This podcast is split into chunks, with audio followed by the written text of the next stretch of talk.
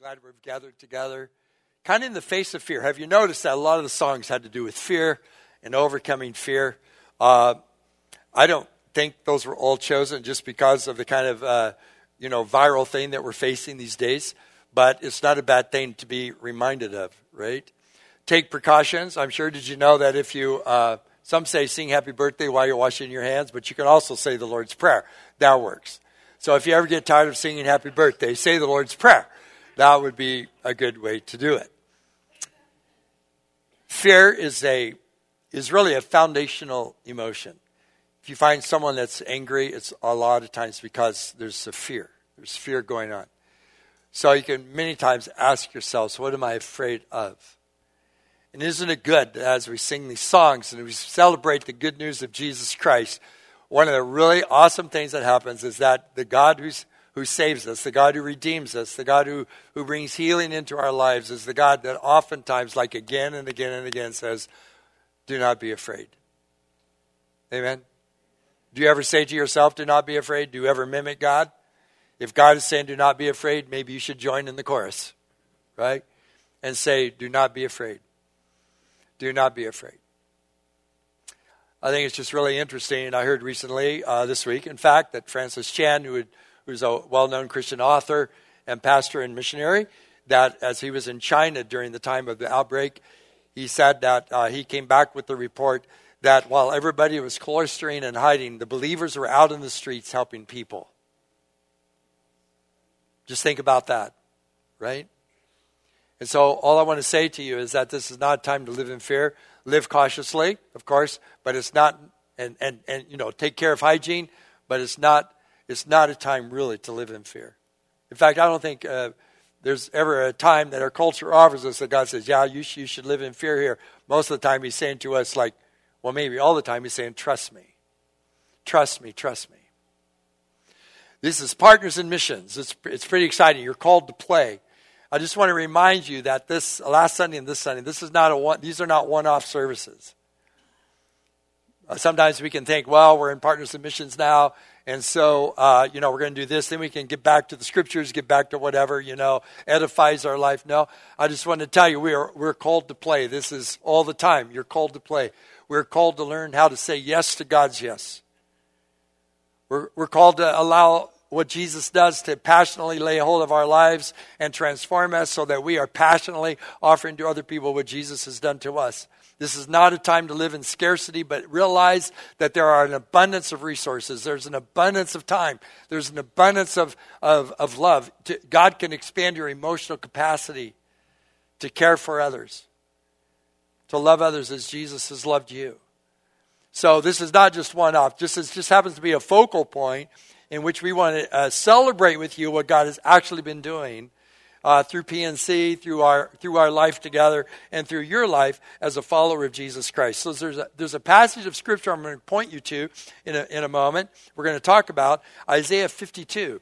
Now, Isaiah 52, oddly enough, is right before Isaiah 53.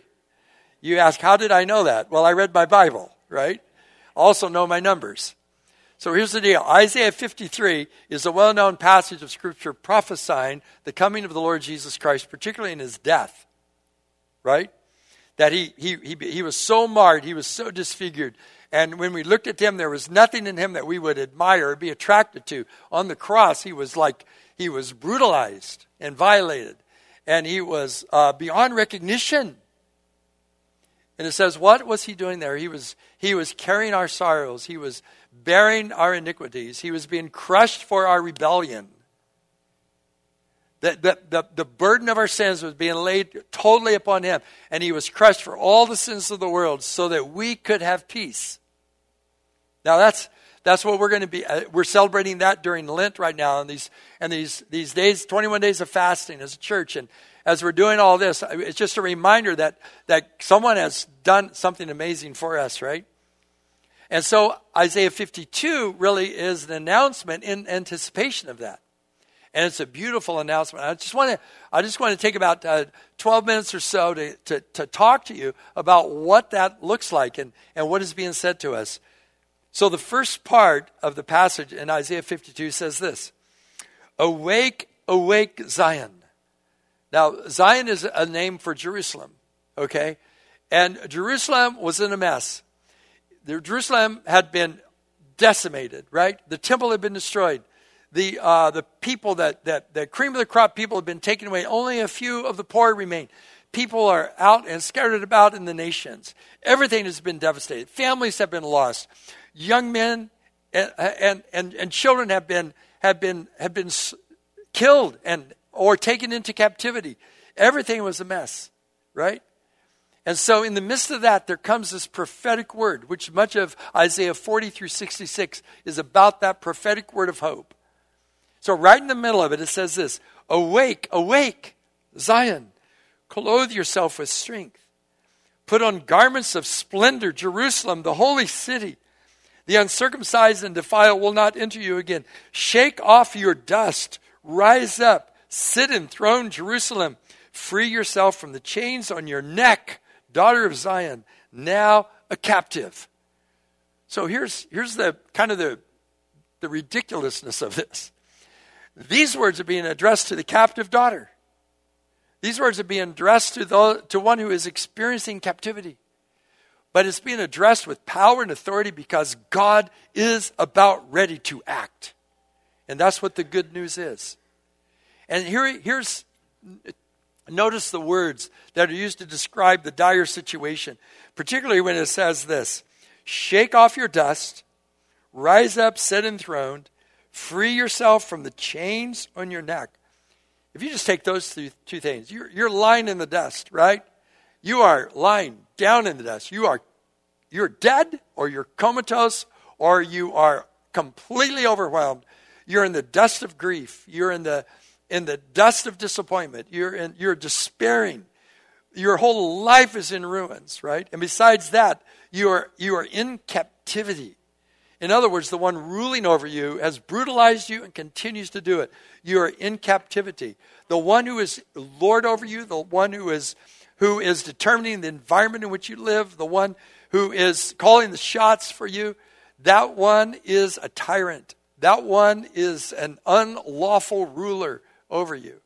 And your life has been destroyed by one in power greater than you are. Okay?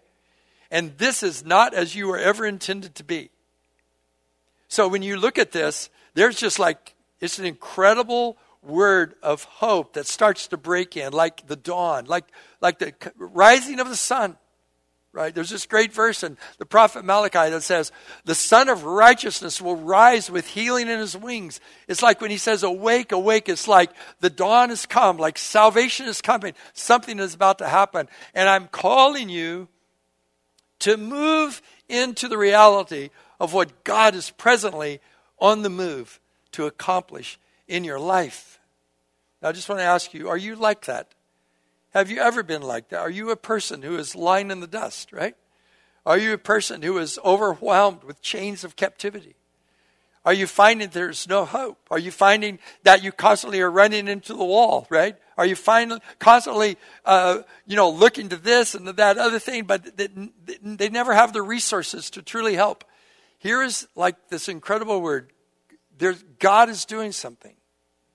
And so, really, when he's saying this to us, he is saying, awaken out of despair, out of ruin, out of the same old and worn out narrative of oppression, defeat, and hopelessness. God is working. So begin, set all that aside, clothe yourself, right? Take off your, take off your chains and clothe yourself with strength. Put on garments of splendor, shake the dust off of you, and rise up and set enthroned. It's a hope, hopeful word to every one of us. Whenever you hear God speaking like that, something begins to happen. I can say it to you all day. I could, you know, take you by the shoulders and go, wake up, wake up. But when you and when I hear God speak, something comes alive. Because God's word always brings life. See? And then, notice this beyond that, he goes on and invites us in a way to, into, into participating in that. So let me ask you do you know somebody else whose life is like this? Is there someone around you whose life is like this? What, what do you see in your society? What do you see in the cluster of friends that you have, or the acquaintances of your neighborhood, your school, the marketplace where you work? What do you, what do you see when you're out and about? What do you hear about your city? What what do you hear? When you look at that, what happens inside of you? Are there people around you who are lying in the dust? We would have to say yes. Are there people around you who are, who are just in despair, right? Are there, are there people who, who, who are just like languishing under chains that are around their neck? You know this is true. What happens to you when you hear, which I'm going to tell you, that in a short span of a few days, five people in Puyallup committed suicide, ranging in age from young to old? When we read that, what does the church of Jesus Christ say? When you see people languishing in all kinds of, of, of, uh, of brokenness out of failed marriages or struggling family situations or poverty, right? Or exclusion. People that are living in all kinds of fear and anxiety about the, uh, about the present environment. When you see all that, what happens inside of you? Do we do we recoil from that or do we do we say oh my goodness that's not going to happen on my watch. We have to do something about it. We are the church of jesus christ. Um, i just want to tell you that this is addressed to jerusalem. Did you know that god's people were god's hope for the world? That god was going to work in such a way through his people they would be a light to the nations. They would bring salvation to the earth and so it was necessary for God to work in redemption and bringing his people alive so that his people then would be those emissaries of hope to the world in which they lived. It is important for we as the people of God to say, to look at our world and say, oh my goodness, what is God saying to us about this? We're here not to say to them, oh, hey, you, boy, you made your bed, you lie in it. Boy, have you ever messed up your life? Oh my goodness, if you'd only aligned in the right way politically, then we could get all this going in the right way. No, we, we do something else. Here's what it is this next phrase. Verse 7, it says this How beautiful on the mountains are the feet of those who bring good news, who proclaim peace, who bring good tidings, who proclaim salvation, who say to Zion, Your God reigns. Isn't that amazing? Look at that. How beautiful are the feet. Um, let me ask you, do, do, have you ever wanted to look beautiful? Some of you are waiting for your resurrection body, right? It's going to happen someday, right? No, you listen. The, the way to beauty is not primping in front of a mirror, having the right clothes, you know, having the right friends, you know, having the right, you know, career, all that. The way to beauty is to be an emissary of the good news of Jesus Christ. The way to a beautiful life under the beautiful God in a beautiful community, which summarizes three books written by a particular author, is to be an emissary of Jesus Christ. There are people in our church that are doing that.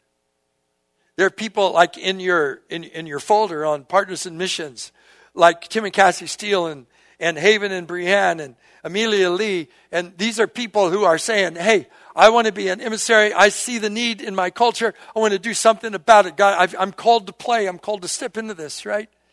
There, there are people who are, um, who are working on Louisiana's uh, college campuses, like Bo Crescendo, who is trying to bring the good news of Christ into those places because he looks around and he sees brokenness and great need, a lot of skepticism, a lot of cynicism, a lot of isolation and loneliness. He says the gospel of Jesus Christ can make, make a difference, make a huge difference, right? There are people uh, who are joining up with Karen Kilmer as a part of our regional extension of prayer of prayer, healing ministry that, that are looking at the people in our culture around us and saying, okay, we can do something about bringing help and healing into people's lives, right? There, there are groups of people. Uh, one couple just got from our church just got back from Guatemala. Another couple goes to Guatemala in dentistry uh, uh, several times out of the year in order to really meet people some go to, to Mexico to help people with their vision, and, and some are going to Romania in order to, to minister to people in need. And people go to Africa. And why are we doing that? And why would you go to the schools? And why would you go to your neighborhood? Why would you go to your friends who are languishing under, you know, in that dust of disappointment or under that chain of slavery? Why would you go to them? Because you are coming with the beautiful news that there's somebody who cares profoundly for them. Amen? So, I mean, I'm just so excited about the possibilities that we can be the people who come and, and say this hey, there's peace. There's peace in the offering. There's God. He's coming with peace. Uh, the ability to restore and to heal and to bring into well being your life. Do you know? This is, this is, a, this is a, a big secret amongst Christians. We should let it out more. Did you know that there can be chaos all around you, even in, in, in your closest circles, and the God of peace can keep you in the place of peace? Did you know that? It can happen. It can happen. And, and then we, bring, we are those that bring good tidings. I love the word good tidings, and those who bring the gospel, it just means they bring the news of gladness. Like it is really, it is really a glad news. I don't know about you, but sometimes I've felt embarrassed to share the good news about Jesus Christ with people. I'm thinking, what will they think? Oh, and you know what? Sometimes I'm really believing it's not all that good and powerful that I have to share. It's just not all that powerful. I'm actually believing that it couldn't change their life. I'm actually believing they wouldn't want to hear this.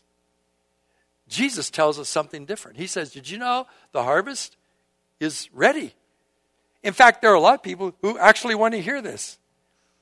If we begin to build the relationships, we'll find those open doors, right, in your world in which you can you, are called to play. You can step into that. And you bring good news. And absolutely, it's just a great news. Remember, you're not inviting them into a religion. You're not inviting them into rules. You're not inviting them into, like, you know, kind of a structure, you know, and you're not inviting them into, you know, boy, my life was fun, but now I have to follow Jesus. No, you're inviting them into relief. You're inviting them into rehabilitation. You're inviting them into development. You're de- inviting them into just the broadness of God's great resources so they can live more fully and completely. And then, notice this we are those who proclaim salvation. Oh my goodness, what a great word. Don't make that word a little word, it's a big word. The word salvation has to do with, as you know, it has to do with that whole deliverance that Jesus brings. That entire big, wonderful package of a life set free. Not just for eternal life, like in heaven after we die. I'm thankful for that.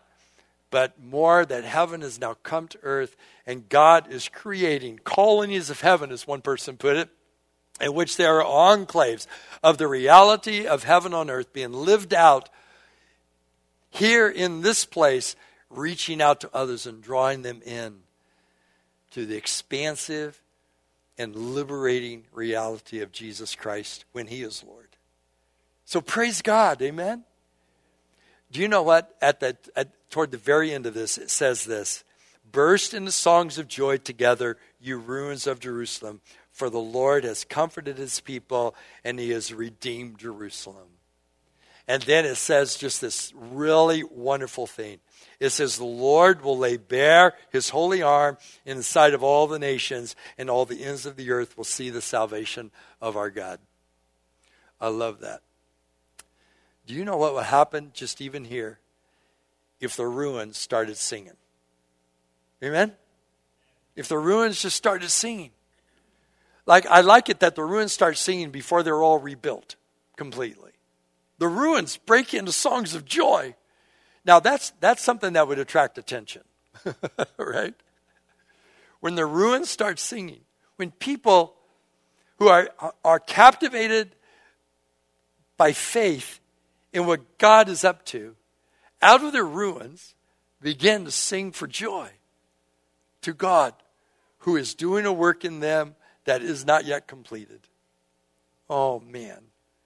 And it said it's going to be accomplished by the Lord who bears his arm. It's really a unique a statement in Scripture. He bears his arm, which has to do with like he's like a, it's like it's a it's like a really kind of like down to earth way in which saying he's going to roll up his sleeves, right? And he's and he's getting into the work. He's getting into work. He's getting his hands dirty. He's getting into the work. And we are called to play. We're called to join with God, rolling up our sleeves, moving into the work that God has for us to do. Amen. We get to do this. We get to play. And I'm just so thankful to all of you who are stepping up and participating in the good news of Jesus Christ because you are experiencing what He Himself is doing in your own life. Amen. Amen. Let, let me pray for us. Father, thank you for what you're up to. Thank you for how you have brought good news. How, how this anticipatory work that you're going to do has been accomplished in Jesus. And now, Lord, we anticipate the fullness of it being worked out in our own lives and the lives of the people around us so that we do not ignore the poor, the immigrant, those that are dislocated or marginalized. We do not ignore those who are struggling. We are, do not ignore those who have uh, taken paths that lead them into a lot of trouble. But instead, Lord, of putting judgment toward them, we move toward them. As those who on the mountains are running with good news and announcing that you, O oh God, have acted redemptively and powerfully in your love toward them, as you have toward us. Thank you, Father. We bless you in Jesus' name. Amen. Amen. Amen. So, as we have this uh, partnership with many people, we have a partnership uh, that has kind of worked out with uh, uh Joel Carlman, who is uh, the son of Dan Carlman, one of our uh, church board leaders, is completing his term. And Joel is, is the director of global engagement with Project Renew uh, an exciting new initiative with huge potential for impacting globally, as well as more particularly uh, in, in his one location, which is, which is Denver. Um, and he was going to be with us today, but he leaves tomorrow for Malawi. And he just thought, with all that's happening with coronavirus, he just needed to step back a little bit. And because he, he said, I, I really don't want to be ground zero for, for bringing uh, coronavirus to Malawi, right? Um, but he longed to be with us. He sent us a he sent us a video, and we're taking a piece of that just to show you. But our partnership with him happened, uh, you know, just by surprise. I think God has so many surprises, right? As we step out and we begin to play, He connects dots all across the world, connecting people. And uh, he has worked with a nonprofit before then called Nexus, and now working in, in this uh, kind of a newly named new, new pathway for him but he was uh, introduced to Wellington Obote, who was part of our leadership in Malawi. He's been here to speak many number of times. Uh, and they struck up such a, a, commonality that Wellington invited him to come and help pastors in their self care so that instead of like destroying themselves by the weight of the ministry uh, to all the huge needs that are constantly surrounding them, learning how to, to care for themselves. So would you uh, just uh, kindly give attention to and just be in prayer for Joel as he brings us this greeting uh, via this video? I have the great privilege of living out a ministry that I deeply love um, because of generous individuals and spiritual families like yours. I get to travel to six African countries, equipping, encouraging, and supporting some really amazing uh, young African leaders. I came to know some of the friends in Malawi that we now have in common uh, about three years ago. Wellington and Helena Bote had expressed both their joy and excitement that there were young pastors coming out of the Bible college that has so much potential to be shepherds and disciple makers in their community. But at the same time, they worried about uh, these passionate young men and women burning out, not having sustainable models for carrying out ministry over the long term. Since my early phone calls with Wellington in 2016, I've had the chance to visit our Malawian friends half a dozen times and build relationships that span the distance between us. Um, you know some of them very well, people like Nixon and Togo, um, Chinsisi, and others who uh, have at one point or another been able to visit Puyallup. In my travels, I've been able to see your generosity firsthand your mission support, uh, dairy cows, churches built, schools and homes built, uh, wells dug, motorcycles donated. I've even gotten to be the bearer of some of those generous uh, items. Um, sometimes they associate those gifts with me, and they don't get to say a direct thank you to each one of you who have sacrificed a lot to give those items. Um, I know that they will wholeheartedly endorse my saying thank you, truly thank you to each one of you. Sometimes it's easy to recognize the contribution when it's a building or a motorcycle, but it's harder to see some of the growth that happens in the hearts of the people that you're supporting. Since you've donated several freshwater wells, I thought it'd be a good metaphor to work from. Um, I visited the sites where wells have been dug and given to the community and it really does become the center point of the village. It brings peace, common ground among people from different backgrounds. It literally sustains the lives of hundreds or thousands of people, and it saves them time. Um, children play in it, they bathe, and they drink deeply from, from the water that they get from those wells. Our Malawian friends, uh, pastors, DSs, missionaries, church planners, they're the spiritual equivalent of those freshwater wells.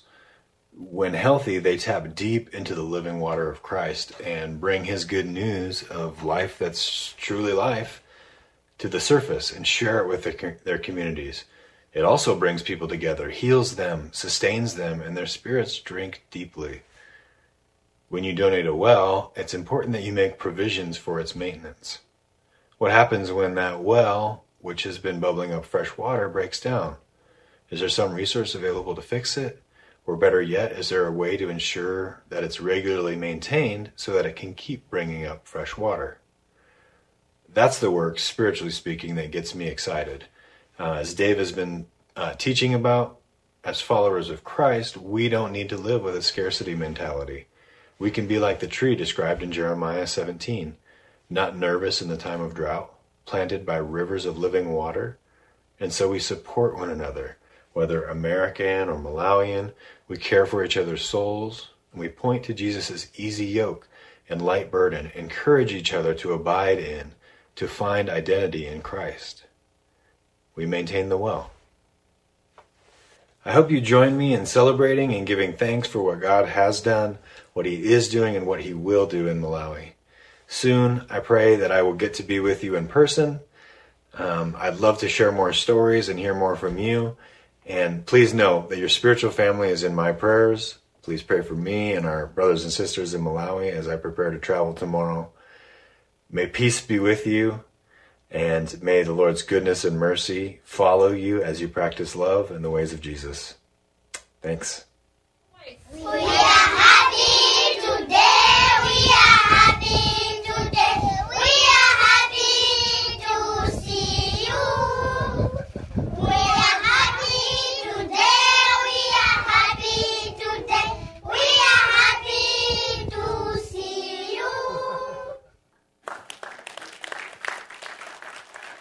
So I'm all excited. I'm ready to play. Are you? So I was thinking, what would it be like if I just teed this golf club, this ball up, and like hit it your direction right now? Can you trust me that I'm that good? Or I would say you probably need to put your hard hats on, and I'm not going to do that. But um, I love to play golf, and um, there are times when some of you would call me, and I'd say, you know what?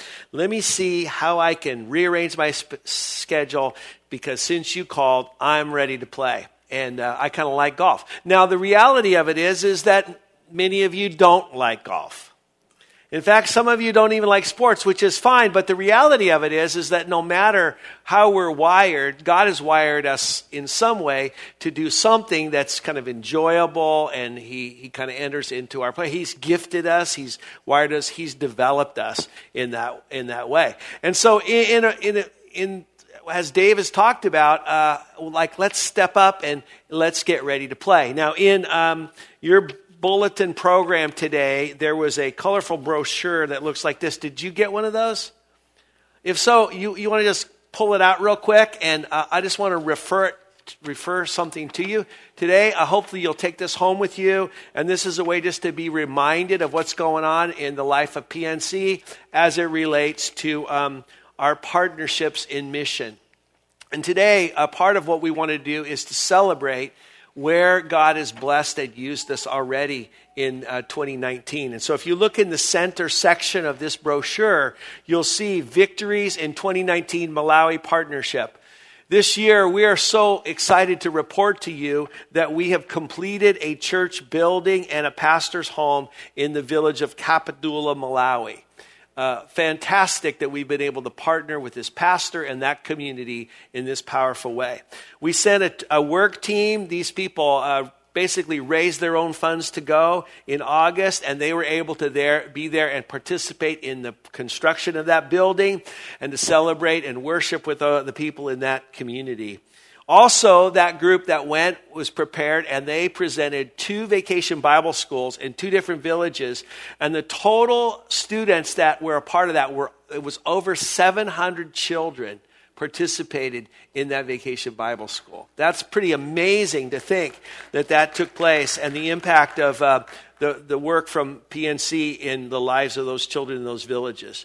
We were able to provide clean water for five villages this year and which we're so grateful for because it really does make a huge difference, not just in the spiritual development of the people, but in that community as a whole. And we were also able to start a new church and provide funds to start a new church in a thriving uh, town just north of the capital called um, Mponela. We've been able to support that pastor with funding and, and rental space for a, a, place where they can worship. We were recently able to send uh, money so that they can purchase property, so they'll be able to actually buy property and build a building and put a well on that property. So we're really excited about the prospects of what can take place in that community. In addition to that, we had someone uh, donate money, so we were able to buy a motorcycle for that pastor. So that pastor now has transportation that he can get around his community uh, throughout the country. So we want to give thanks to God for what he's been able for us to do, and thank you because it, it's because of you that we're able to. Uh, function and do these things and develop these many projects in our Malawi partnership. Now, in addition to Malawi, we've also made commitments in prayer and prayer support and also financial support to some other mission emphasis. And Pastor Dave mentioned some of those to you already. And on the front first panel of this little brochure, there are pictures of people who we want to continue to pray for. And through your gifts, uh, when you give to Partners in Mission at PNC, we're helping in, in some kind of supplemental ways to help these people and their ministries. So we're really thrilled about that. And when we think about 2020, uh, also on that center panel, here are some things that we would like to accomplish through PNC. Number one is we want to renew our prayer support for our people on mission. In other words, these people that you see uh, pictured here, and some of them have brochures in the back, we want to commit to praying for them in our support for them. So we would encourage you to take this with you use this as a, a, means of praying for the needs and the ministries of these people that are so important to us and, and, and our partners with us.